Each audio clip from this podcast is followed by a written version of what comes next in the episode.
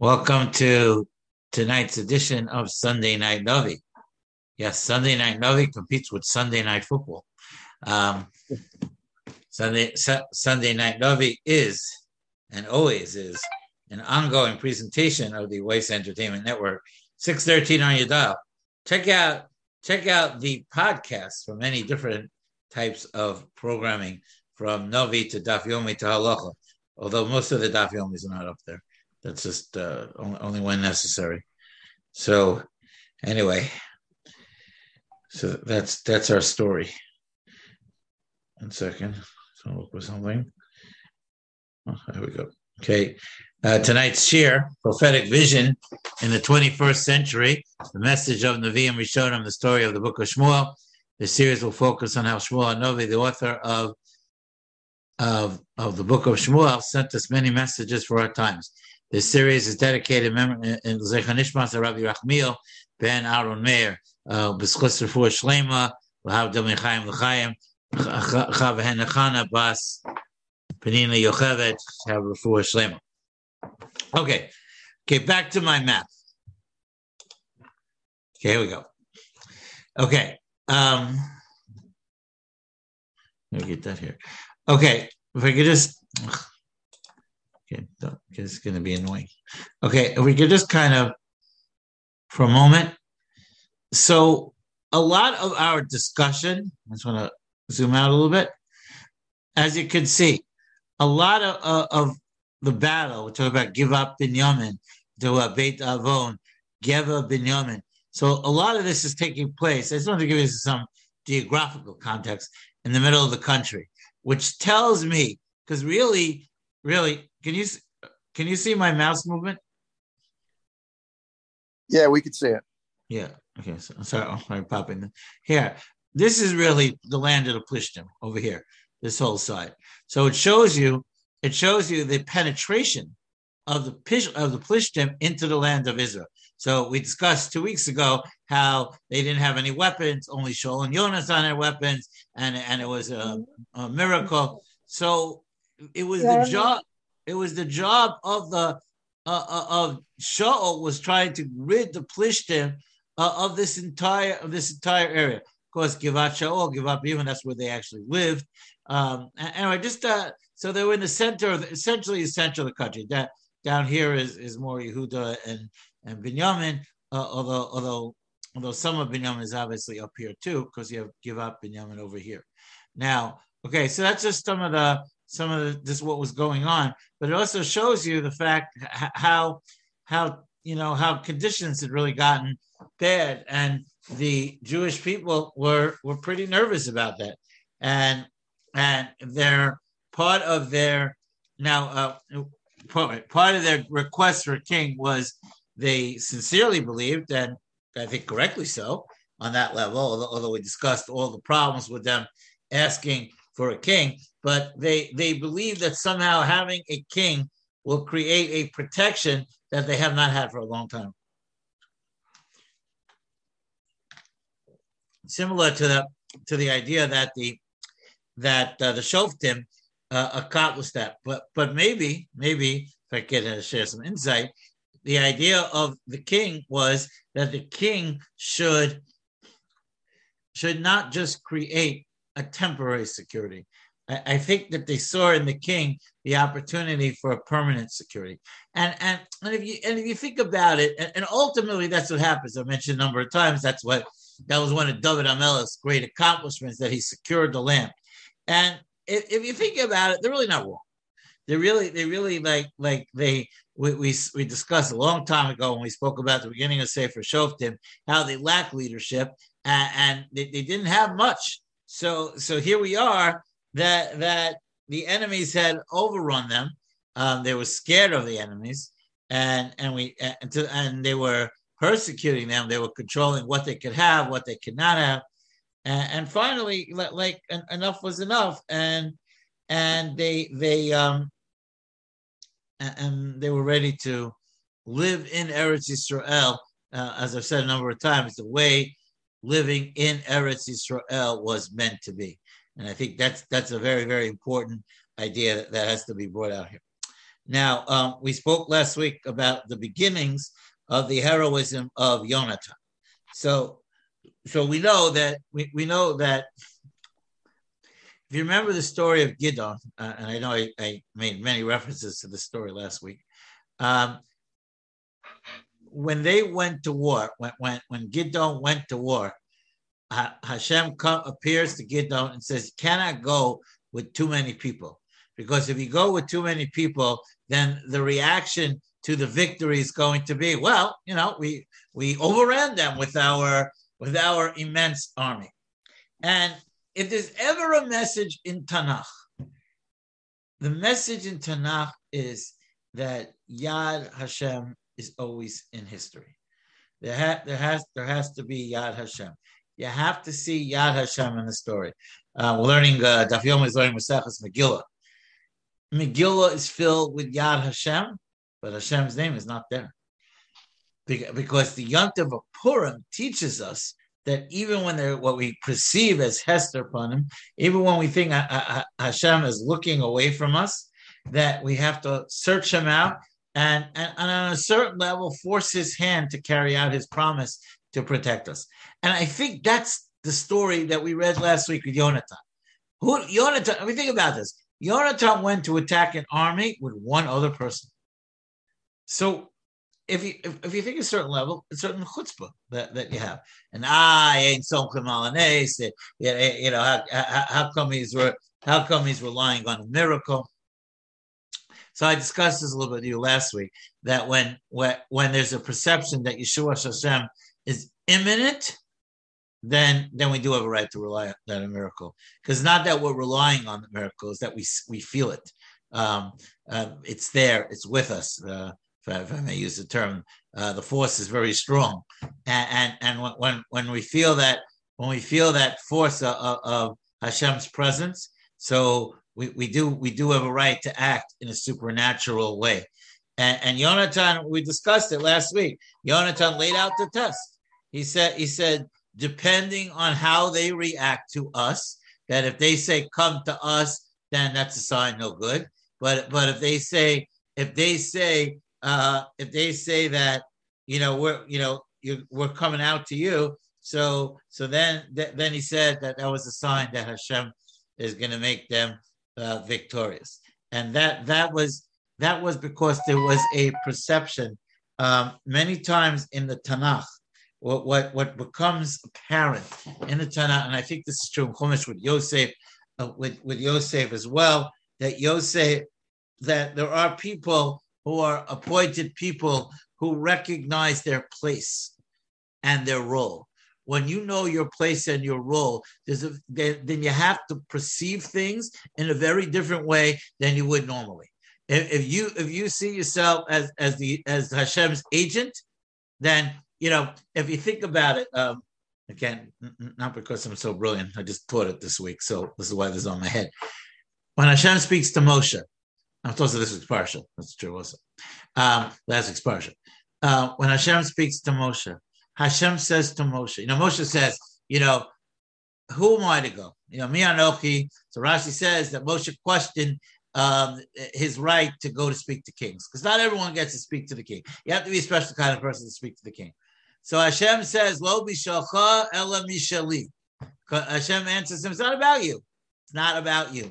And then he tells them the sign that you're going to be successful is the burning bush. The fact that it's on fire and not being consumed, that's the sign that you're my representative and you're going to be successful.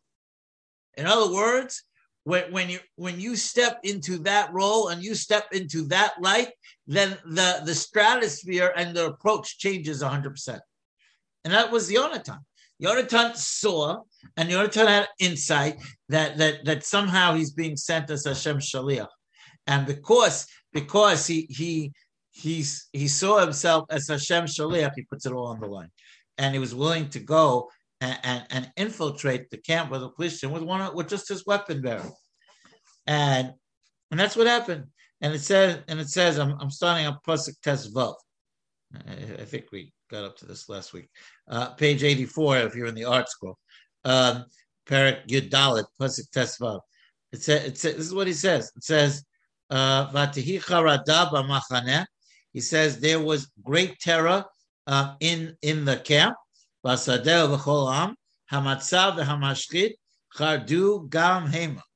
says that among the people, the raiding party and the garrison too, they were terrified. And it says and the very ground trembled, and Hashem inspired terror to call. So it's not just them, but it's a clear sign of Yad Hashem as the earth begins to tremble. And that, again, is part of the story. The entire camp, Mitzudat David says, was in trembling. Okay. And that's what happened. And there was a tremendous Kolomar. Radak says, that the trembling came, their fear came from Hashem. They didn't understand why they were so scared. Because no one else was fighting against them except Yonatan and his weapon bearer. So there was a complete immersion here of Hashem's hand in this victory. So let's go on and see what happens. This is where it gets exciting. Okay, Vayomer Shaul Am Asherito Piktu Na Ru'u Mi'alach Liman. So Shaul asked, take inventory and see who's not with us. Vayifkideu V'hinei Ein Yonatan V'nosei Keilav. So they took a roll call, and Yonatan and his weapon bearer was not there. Vayomer Shaul Achia Hagisha Aron Elokim. So we spoke last week that the Aron was at the battle. But we spoke last week about the different role where in the story of Eli, they believed that somehow that was going to be a magical Yeshua without their efforts. But here they did Tshuva and they saw the Aron as being able to help them through that. So he says to them, Ki haya Aron Elokim b'yom ahu b'nei Yisrael. Vahi ad diber Shaul el HaKohen ve'amona shebamachaneh Plishtim. So it says that the tumult in the Plishtim grew greater and greater. So Shaul told the Kohen, Adiber Shaul al Kohen, Ramona Shema, Vayelech Halokh Varav. So it says that, and so Shaul told the Kohen, stay your hand. Shaul and the entire people with him mustered and came into the battle. Right? Vayomer Shaul al Kohen Esof Yodecha. It says that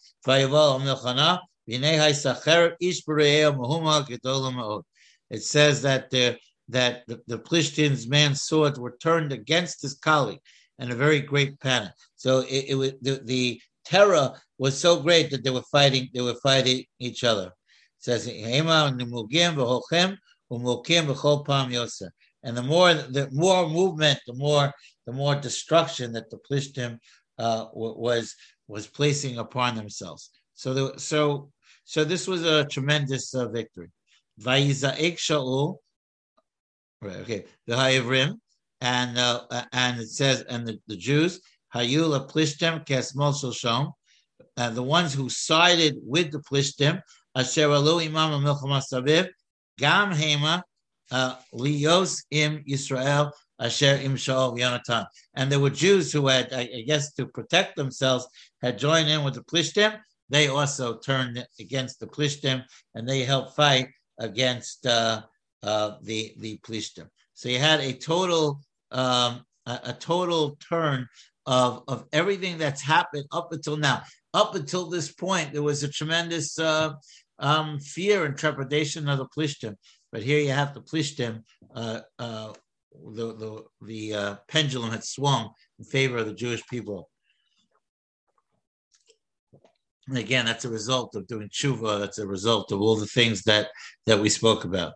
V'chol Yisrael mischabeim b'Har Ephraim shamu ki nasu plishtim vayidbeku gam hem achareihem b'milchama. So it says that all the plishtim. See, we have Har Ephraim here. So figure Har Ephraim was somewhere over here. I want to see that's Israel with all the highways today. so there weren't on the highways. So anyway, this area, so they were fighting. So and they were hiding in caves. Remember, we said that they were concerned that there was great fear, so they went in there and they fought in caves. Now they came out and they also joined the battle.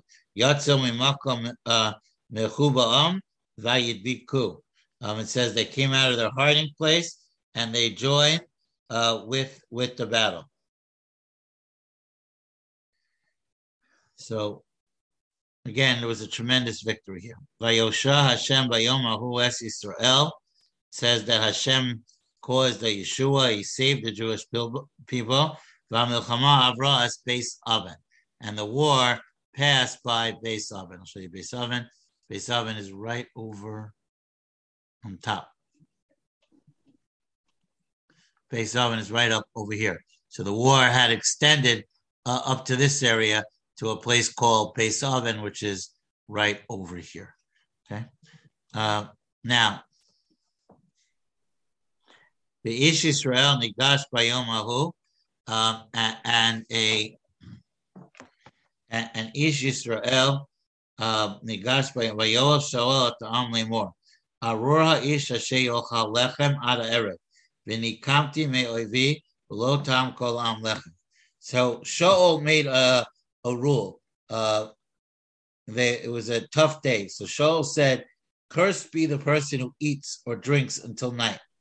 And we're going to focus on only the war. So now, where does this come from? So we know one of the reasons brought down for Tanis Esther, because Tanis Esther we observe on Yud Gimel Adar. So I think it's the Mishnah Berurah brings down that he says there's a Kabbalah that when we fight Amalek, that on that day we fast. And Moshe fasted when he fought Amalek, and of course, the Jews fasted in preparation to fighting Amalek. So that's one of the reasons why we had Tanis Esther. Now, this is not Amalek, I understand, but that idea of fasting, because again, as the Mishnah Berurah points out at the beginning of Hilchos Tanis, he says, Lo tanisam v'tzakasam. Right, the pasuk says by the people of Nineveh in the story of Yonah that HaKadosh Baruch Hu looked down on them, and he didn't look at their fasting, he didn't look at their sackcloth. But he saw that their actions that they had done tshuva. So Mishnah Berurah says that the goal of fasting on a fast day, there's a machlokas achronim whether the fast day is mitam avelus or mitam tshuva, really machlokas rishonim really, but lemaisa whatever it is, the idea of a fast day is to arouse ourselves to the tshuva. The fakeach al darkei tshuva is the lashon the Rambam writes, quoted by the Mishnah Berurah, that we should be thinking about the darkei tshuva. And he says the fasting is the method to get us to that goal. That by fasting is not a goal in itself. Fasting is a method to get us. So Jewish people have to do two things. Elu barecha v'elu basusim v'anachdu b'shem Hashem Elokeinu naskir. Right? We say it every day in Tilum Chaf, where they come with the chariots and the horses, but we come in the name of Hashem. Ultimately, we'll see later that's what David says to Goliath, and that's that swings him, no pun intended, into victory. And that's what's happening here. Shaul says, "Arur ha'ish sheyochal lechem." Today's not the day to eat. Today's the day that we have to be nakei me'oiveihem. Today's the day that we have to fight off our enemy. Ad erev v'nikamti me'oivai. And that we shall avenge of my enemies. Then all the people came into the forest. And there was the reeds. So there was honey spread all over the place. So I don't need to tell you that when you go to a bakery on a fast day, it's not the most pleasant place to be on a fast day. Right, and everything always looks fresher and more tempting than the day before. So here you have honey, that's flowing through. This is where there was nectar, either bees' honey that was flowing from honeycombs or nectar from sugarcane. One or two possibilities of what the devas exactly was. So you had the devas. It's also, to me, it's a symbol of Jewish unity as well. Eretz Avas Chalav U'Devash. The symbol of Eretz Yisrael is the land flowing with milk and honey. This means that this battle is a battle on the road to establishing Eretz Yisrael to its full potential. If we look at Eretz Yisrael, it's Eretz Tova, Rechava, Eretz Avas Chalav U'Devash. It has to have all of those aspects. And in order, and by the symbol of the honey, again, this is me talking. I'm making this up. The symbol of the honey is that we're fighting the battle to make Eretz Yisrael the way it's supposed to be. It's supposed to be the Eretz Avas Chalav U'Devash, but we can't appreciate it if the enemies are on our backs. If we're hiding in caves and building fortresses, and we can't even fight off because they don't let us even own weapons. We can't appreciate the beauty of Eretz Yisrael. Can't see the Tova and the Rechava and the Zavas Chalav U'Devash. This is the symbol, because it says Vayoshar Hashem Vayomahu. It says that Hashem came and brought the Yeshua. The honey is the symbol that we're going to make Eretz Yisrael into the potential that it's supposed to be. So let's go on. Ve'ein masig yado el piv. It says. I'm sorry, one second. I lost the place here. Okay. V'chol ha'aretz bo'al bayar, v'hi devash al b'nei asaf. Chovov. V'yavo ha'am el hayar. Right? They came, v'nei chelik devash, helich devash. Right? So the people came to the fire and there was oozing of nectar or honey. V'ein masig yado el pib. But no one put his hand to his mouth. Once upon a time, a neder or a shvuah meant something, meaning that if somebody took a neder or somebody took a shvuah to do something, they held by it. And Shaul made them all take a shvuah. They're not going to touch food. So despite the appearance of the honey, it says, because they were afraid of the shvuah that they took. That's also a sign of the turn of the generation towards good, because now it's even their words they're concerned about. They're concerned about how Hashem will views their words and what their words mean. So that's also a really good sign. I feel like we've spoken about so much negative. I mean, it's hard not to when you learn through Sefer Shoftim and even the beginning of Sefer Shmuel a little bit. But I think you have to see. You really don't understand these parakim if you don't see the movement that's taking place here. That we are moving out of the, if I can use the term, the dark ages into the bright sunshine, into years that are going to be bright like no others. And that's the time of David and Shlomo and Binyan Abayas and all of those things, and all of these that the Navi is telling us here are symbols of that taking place, and I think that's important. That's important to know. And it says the Yonah son. Oh, yeah, here we go. Lo Shema. So it says Yonatan did not hear. Remember, Yonatan was not with the camp.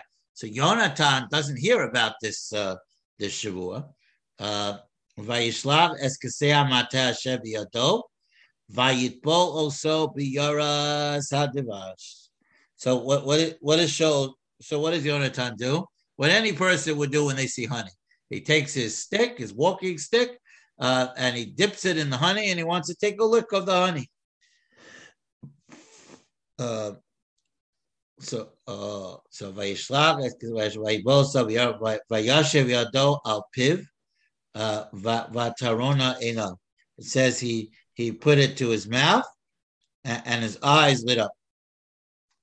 I didn't know honey had such power, but apparently the taste of the honey gave him particular strength. Okay, so now Vayan Ishmael.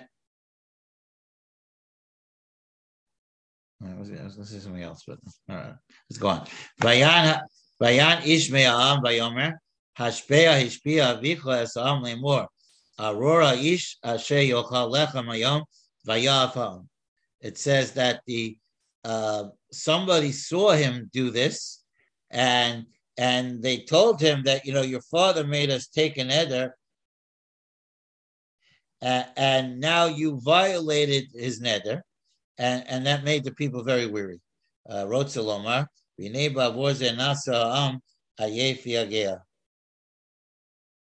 right? And it says that, and Radak says that he says the people didn't violate the shruah even though they were tired and weary. So he said that. So they were. I guess it's a sign that they were upset. By Yoma Yonasan, Acharavi Asaras. So Yonasan said, "My father has distressed the land."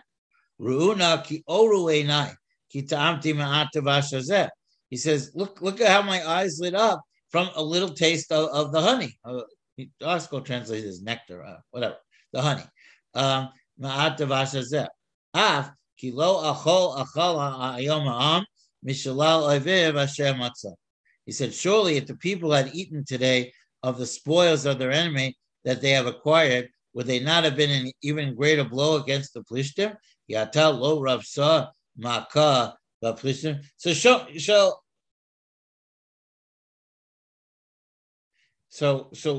what was he saying? Well, he says he was questioning this whole thing of the Tanis. He said, if we look at the Mitzudat, wrote Salom, Uma Matima Livad Oro Enai. He said, this little taste of honey lightened up my eyes. Kol Shekain Im Ochlu Achila Gemura. Certainly, if I would have eaten a meal, the Chiata Lo Rav Samaka B'Plishtim, wouldn't we been able to strike an even better blow against the Plishtim? Because he says it's eating that gives them strength to go and fight the battle here. So Yonah says, I don't understand this whole thing that my father has done. So he says again, if he says a little bit of honey made me so strong, imagine if we were eating the way we were supposed to. So he questions that. So Vayakub Bayomahu Baplishtim Mi Michmash Ayona. So it says that they I don't see this on the map, but we can look. It says here it is. They defeated the Plishtim from in a place called Michmash. That's right here where I'm pointing. That's the place. Ayalona. So that would be over here. So it means they defeated him across, as they fought the battle across the terrain. And I remember Plishtim is here, so perhaps it means that they're forcing them back home. I assume that's what it means. So Vayav Amod says the people became very weary. Now I just want to point out, and I don't really want to. You're going to get tired of me saying this because I'm belaboring this point. If you remember, it was the same story by Gideon.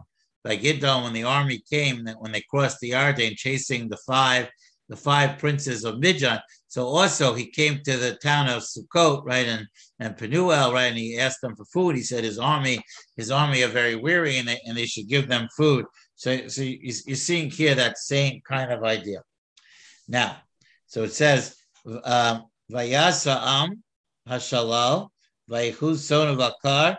So the people, the people smote the Plishtim on that day, right? And they swooped down upon the spoils and took sheep and cattle. They slaughtered them on the ground. And the people ate the blood. So Rashi, so none of the Mefarshim say that it means they ate blood. So if you look at Mitzudat David, he says, Amar Rav Osedo, Levracha, Zichronam Levracha, sorry, printo. Shekdishu shlomim, that they took the animals and they made a korban shlomim. The achlu abasar kodem zrikas hadam. So really, they ate the meat before they did the sprinkling of the blood. Vatorah asarta shenema lo sochlu al adam. And the Torah says that they weren't allowed to do it. Now, when did they eat this? So the Radak points out Perush, but erev achlu, right? They ate at night because they weren't. They took a shvua that they weren't going to eat until night. Uperusho al adam lefi shayu machinim habasar v'chipazon. Yeah, it says they prepared the meat very quickly, right? Sounds like the Korban Pesach, because they were in a rush. Hayushochtim ba'aretz v'lo hayadam nagar mismasei yafeh v'yad nivla b'basar. Right, the dam it wouldn't coagulate well, and it would be absorbed in the blood. Lefichach tziva Shaul legavel even gedola v'leshlot aleh k'dei sheyeh hadam nagar mismasei heitev. So we see in the next pasuk, the Shol tells them to shechta on the stone so that the blood comes out well. But the Radak says, ve'enzev perush lo soklu al adam. Rak perusho k'mo she'uchol kazvachim l'shadayim she'ochlim saviv adam achas shezoklu lahem. So it's the... He says that that's not what this is referring to. It more refers to in line with what we said before, that the blood, when they ate the blood before they did they ate the meat before they did Zrikas Hadam. So you have the issue of that here. So word came to Shaul. So it says that they were told to Shaul that the people were doing the right thing with the shechita. And he said, behold, people are sinning. Galu elai hayom evan gedola, and he said, roll to me a large boulder today. Vayomer Shaul patzu ba'am. Shaul said, spread out among the people. V'amartem lahem hagishu elai ish shorol v'ish seyehu. He says, let every man bring to me his ox and each man his sheep. Ushchatem bazeh v'achaltem, and he shall slaughter them here and eat them. And you should not sin to Hashem by eating with the blood. So each man brought his ox with him that night, and they slaughtered them there. And then it says, he says this was the first Mitzbeah that he built to Hashem. In other words, so what's really going on? What's really going on here? What's really going on here? So first of all, what was the thing with the boulder? So the art scroll note says, use of the boulder would rectify the sin, depending on the versions listed above. It would be used as a mizbeah for sprinkling the blood. It would be the only site of the slaughter, and its height would allow the blood to run off properly as a central place for all slaughtering. It would permit inspection to ascertain if the animals of their own offspring were being offered. Shaul brought his own knife. So it says that the purpose, so Shaul was doing a tikkun, that the people didn't shech properly and then ate before they took care of the blood. Shaul was using the stone as a mizbeah, that the blood should flow off properly. There should be, and that would be a symbolic zrikas hadam, the sprinkling of the blood. And by doing that, so he would rectify the whole problem. Now then it says ushchatem. In the literal sense, Shaul designated the boulder as a place of slaughter to avoid the sins that have been taking place. The Talmud renders the word bazeh as with this, implying that Shaul had a kosher knife for the slaughter and ordered that only his knife be used for that. The numerical bazeh is 14, intimating that the knife used for slaughtering animals should be at least 14 tvachim long. So that was... Again, just a detail of Hilchos Shechita that you can learn from here. Bottom line was that after the battle, after the great victory, there was a determination that they should get korbanos to Hashem. A shlomim is a particular note because the shlomim is a korban that's shared by everyone. It's a recognition. So I think it's interesting because when you have Yad Hashem, Now, yes, Kriyas Yam Suf, there's no human intervention other than Moshe lifting his hand. Hashem split the sea. Hashem defeated the mitzvah. So the celebration is purely LaHashem. This is an interesting idea here. The celebration is purely LaHashem. So what did they do? Az Yashir Moshe B'nai Yisrael. It was a purely spiritual response.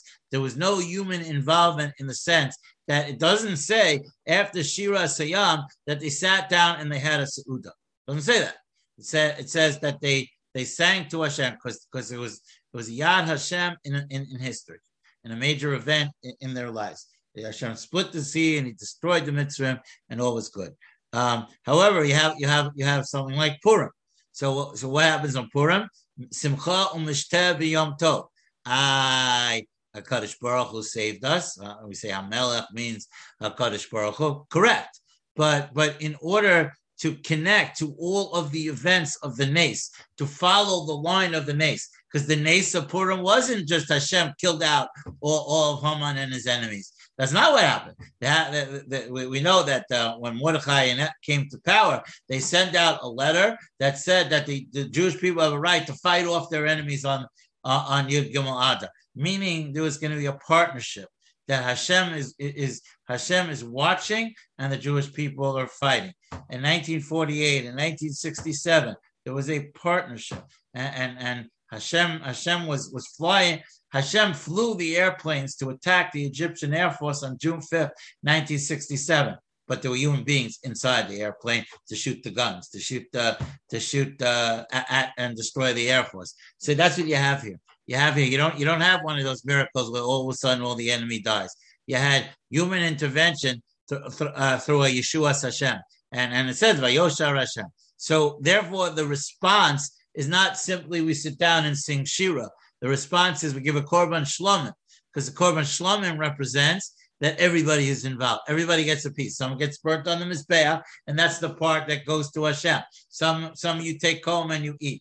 But there's a process. You have to do the Shechita properly. You have to do the Zrikas Hadam properly. You have to sprinkle the blood on the Mizbeah, because that's what makes, as we've learned in the Daf so many times, that's what makes the Korban Merutza. Right, we discussed many times when we learned throughout the Daf that if something goes wrong after Zrikas Hadam, the Baal still gets his kapara, because that was the ikar thing. But the idea is that there's a lot of different moving parts here. It's Yeshua Hashem through helping people, and therefore people have to respond not just by singing Shira, but by a physical act to demonstrate that Hashem helps us through derech hateva, that Hashem helps us through also natural ways, and sometimes, like in Purim, the nisim are hidden. And I think that's what's going on here, and why we have all of this discussion of Korban, and they did it wrong, and Shaul corrected it, and all of those things. Vayomer Shaul, Pasuk Lamed Vav. Let's try to a lot of second. Let's try to finish this up tonight. Yeah, we have a Vayomer Shaul Nirda Acharei Plishtim Laila V'navoz B'hem Ad Ora Boker. So Shaul said, "Let's go down after the Plishtim at night and plunder them until the morning night. V'lo Nasher B'hem Ish, and there should be not one, not us let one any man of them remain." Vayomru kol ato beinecha aseh. They said whatever you want. Vayomer haKohen nikrava halom elo elokim. And the Kohen then said, "Let us approach Hashem at this point." Vayishal Shaol ba'elokim ha'ered acharei plishtim ha'im titneim biyad Yisrael. So Shaul asked. So here again to highlight the difference in the story of Eli. Here there was a reverence. Here there was a sense of fear. Here there was a sense of trepidation. Are we doing the right thing? Now, in order to ascertain whether or not we're doing the right thing, so we need to consult with Hashem. V'lo anu bayomahu, and it says, and they did not get an answer. So that's obviously troubling if they need guidance, and anyone who needs guidance and reaches out and doesn't get an answer, so that, needless to say, that is potential trouble. Vayomer Shaul, Koshu Halom, Kol Pinos Ha'am. So Shaul said, draw me near all the captains of the people, and we should know that what is our sin? Obviously, Hashem is not answering us, so Hashem is upset at us. So he says, the Mitzudat David said, every Shevet stood in its own side. Everyone come together. No,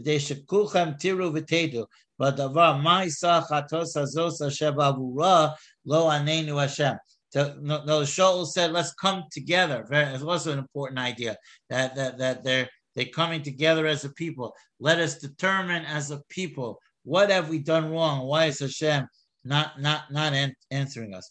Ki Chai Hashem, because he said, for as Hashem, Hamoshiach es Yisrael, Kim Yeshno, Yonasan Beno, Kimos Yamos. For Hashem as the Savior lives, even if the sin is found to be with me, with my son Yonatan, he will surely die. And there was no answer from the people. That maybe Yonatan, by violating the Shvuah, maybe that was what was the problem. And it says that nobody answered him. Hashem, so we look at the note in the art scroll. Hashem ignored the question. To show this could only mean that someone had sinned on that day during the rout of the Plishtim. Whatever the sin was, it could not have been committed before the battle, or God would not have performed such a great miracle. This is yet another testimony to Shaul's righteousness. He had no doubt that only sin could have caused Hashem to snub Israel by not responding to the request of the divine guidance. Shaul wished to emphasize that he would play no favors, even if the guilty party was his own son, who precipitated the great victory. He singled out Yonatan because the very fact that Yonatan brought about the miracle placed a greater responsibility on him to perfect himself.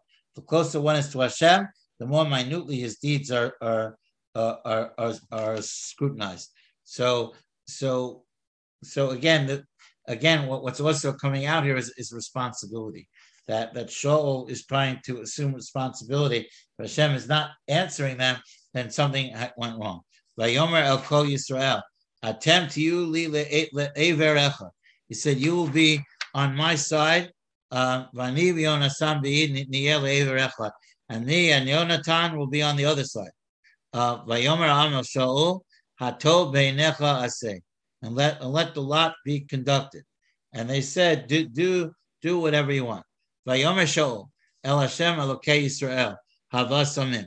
So Shaul said to Hashem, God of Israel, produce a verdict. Produce a verdict. And it says that Yonatan and Shaul were singled out, and the people were absolved. So the question is, what did they do?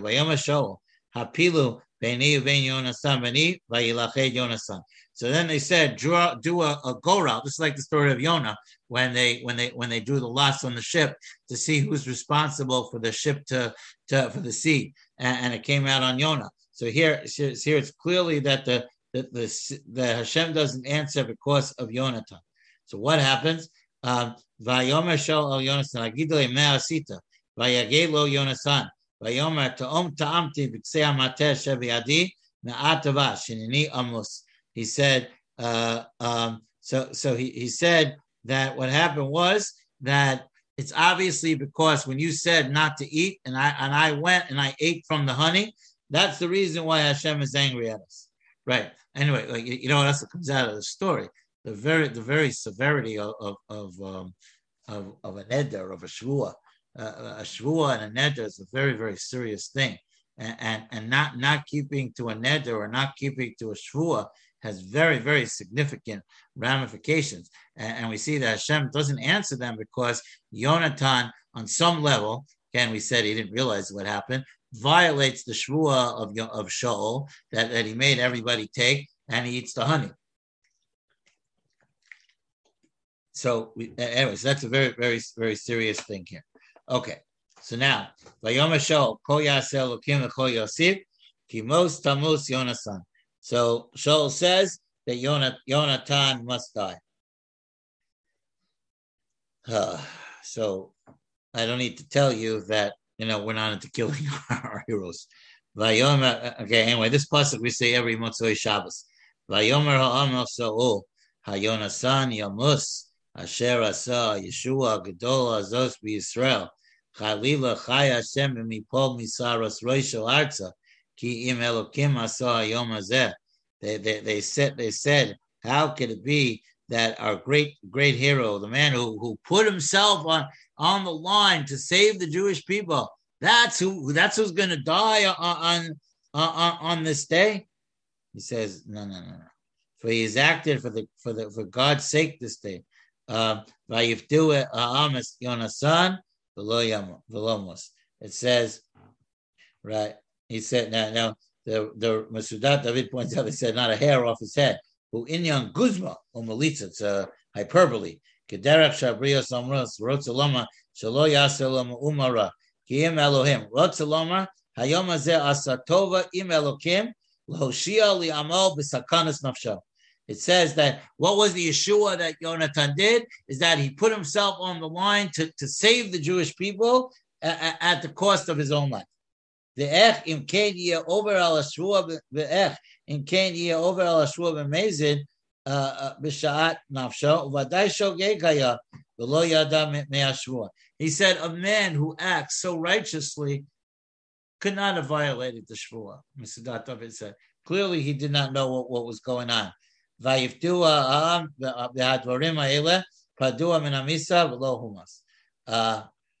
Radak has a whole long piece on this. He says, he said that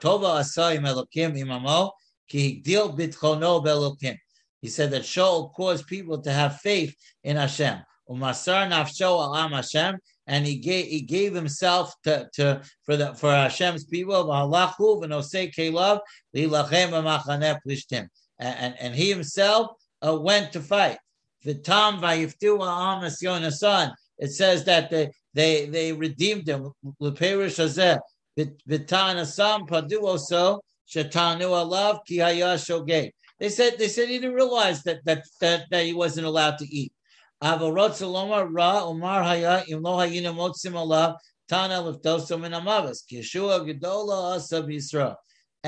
if there wasn't a reason to redeem him, then yeah, we can argue that he was bad. But he did this great Yeshua.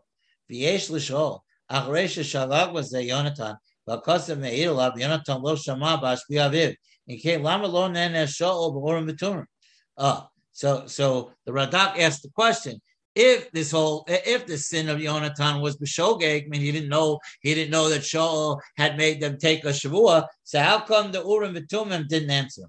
So Perish Agon Rab Sadia Bava Haros La'am Ki Shogeg Haya Ki Hayu Omrim Masui Panim Yesh Badavar Ki Ben Amalek Avar Alacherim V'Lo Nenas V'Ilo Haya Acher Haya Nenas V'Chol Am Lo Haya Yedim Ki Lo Haya Hashem Yonatan B'Shas HaShavua V'Kasher Lo Nenas Sha'o B'Urim V'Tumim Hutzuchu La'Pil Goros Ami Achek V'Nafal Hayonasan Right, so that's something interesting. He says, the question was, why wasn't Shaul answered? And the answer was because then the people would have said that the reason why Yonatan was redeemed was because he was the son of the king. And only by the king not being answered and the drawing of the lots and the determination of who was responsible, that's when the people realized that Yonatan was a shogeg. He didn't know that his father made them take a shvua, and they were able to see that this is all a result of his actions and not something that he. But had Shaul been answered instantly, so then that message would not have resonated. Anyway, it's just very interesting, this idea of the redemption of Yonatan. Anyway, this is a pasuk we say every Motzei Shabbos. I want to suggest that any time Hashem looks at us, so the Gemara tells us at the end of Maseches Yuma that when you do tshuva, right, we say Nasas Donos Keshkigios, that our averos that we do on purpose become like shogeg. And that's what we want. We want when we do tshuva, we want Hashem to say we're not responsible. We didn't realize. We didn't know. We didn't mean to. That's another level. And then, and of course, the highest level is when there's doinos is nasa k'schuyos, right? That's the higher level. When we do tshuva gemura, and Hashem views that even the averis that we did on purpose as schusim, as merits. So that's what happened here. So Yonatan was redeemed by the people.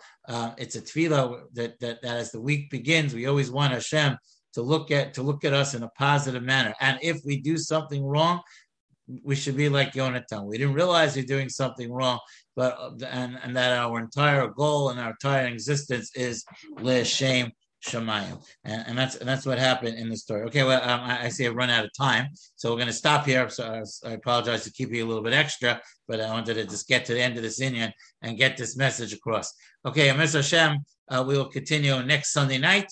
Next Sunday night, we will have the Zechus of saying 2022, as we will no longer be in the year 2021. Once again, I want to thank everybody for ongoing support of this year and coming on each and every Sunday night. And so, Mr. Sham, I will continue to see you along the way. I want to also give a little pitch for Mishnah Yomis. The new cycle of Mishnah Yomis began yesterday. Yesterday we learned the first two Mishnayos and brachos. Today we learned the second two Mishnayos. Each day you're supposed to learn two Mishnayos. The Art Squirrel has an all Mishnah app. Not Art Squirrel. The OU has an all Mishnah app that's up and running, and it's fabulous. Has tons of stuff. 10 minutes a day you can learn two Mishnayos. And going forward, there's a lot of discussion in Kabbalah and a lot of different things that the learning of Mishnayos brings special segula and special bracha to us. So I encourage everyone to join. Anyone who wants to do that privately with me on a regular basis, please contact me. On Shabbos and Sunday, we will do it with Ne'am Va'eda in Shul, and Mr. Shem, when we turn the clock back between Mincha Ma'ariv every night, we'll do the daily Mishnayos. But right now, if you want to do it with me daily, you got to contact me privately. Anyway, but if not, I encourage you to go on the apps. But everyone should learn two Mishnayos today. It's a fabulous, fabulous thing, and you'll see in a few years you'll finish a little Shas Mishnayos. Okay, take care, everyone. Have a fabulous week. Have a healthy week. Please stay healthy. Please stay away from all machala. Asirosi machala. We should be zolcha to ki ani Hashem rofecha. Hashem is the cure and the healer of all of us, and the schus of our learning, of our limud of Torah, and the ongoing support of this year. Take care, everybody. Good night.